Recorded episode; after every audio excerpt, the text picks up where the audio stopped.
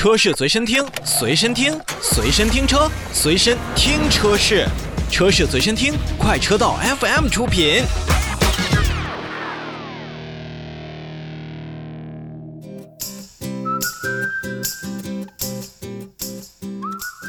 新车来了，咱们看新车。今天呢，要跟大家聚焦一些新车型的上市。首先，我们来看许久没有听到的东风风光 iX7 这款新车，也是新增的一个车型上市，都市的超豪版以及叫四驱的旅游版。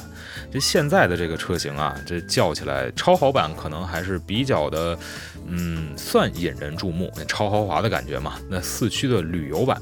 这有点太字面的意思了啊！先说价格，十五点五九万元到十六点五九万元。作为新增车型呢，新车的外观和在售的 iX 七是保持一致的，就是在配置上有所区别和调整。动力上呢，依旧是二点零 T 的 GDI 车型。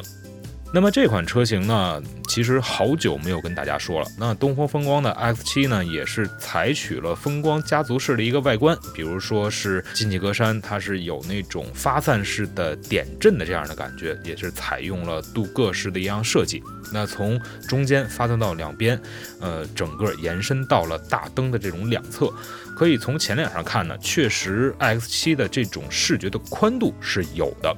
而且在车身的侧面呢，其实也是比较流畅。那么针对于一个 SUV 属性来讲的话，我觉得这样的设计还算是及格，甚至是一个会打一个比较高的分数。那在尾灯当中呢，现在很多 SUV 都是流行用了贯穿式的这样的尾灯，东风风光的 X7 也是如此。那么进一步也是提升了自己整车在晚上的一个辨识度。但是呢，现在。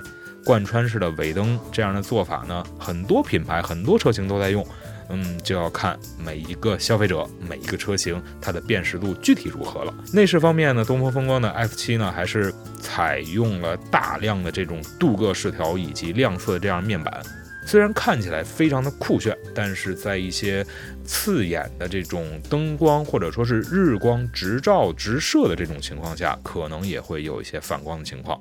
那配置方面呢，双十二点三英寸的液晶大屏，也是看上去科技感是不错的。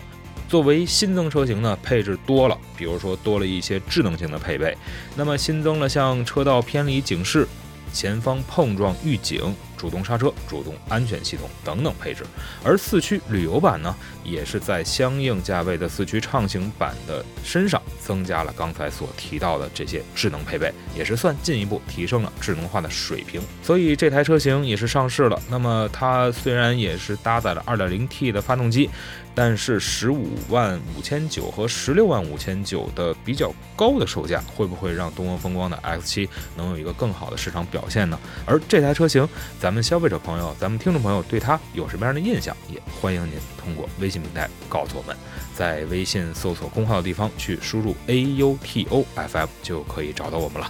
好，那我们来再稍微休息一下，来看下一款新车。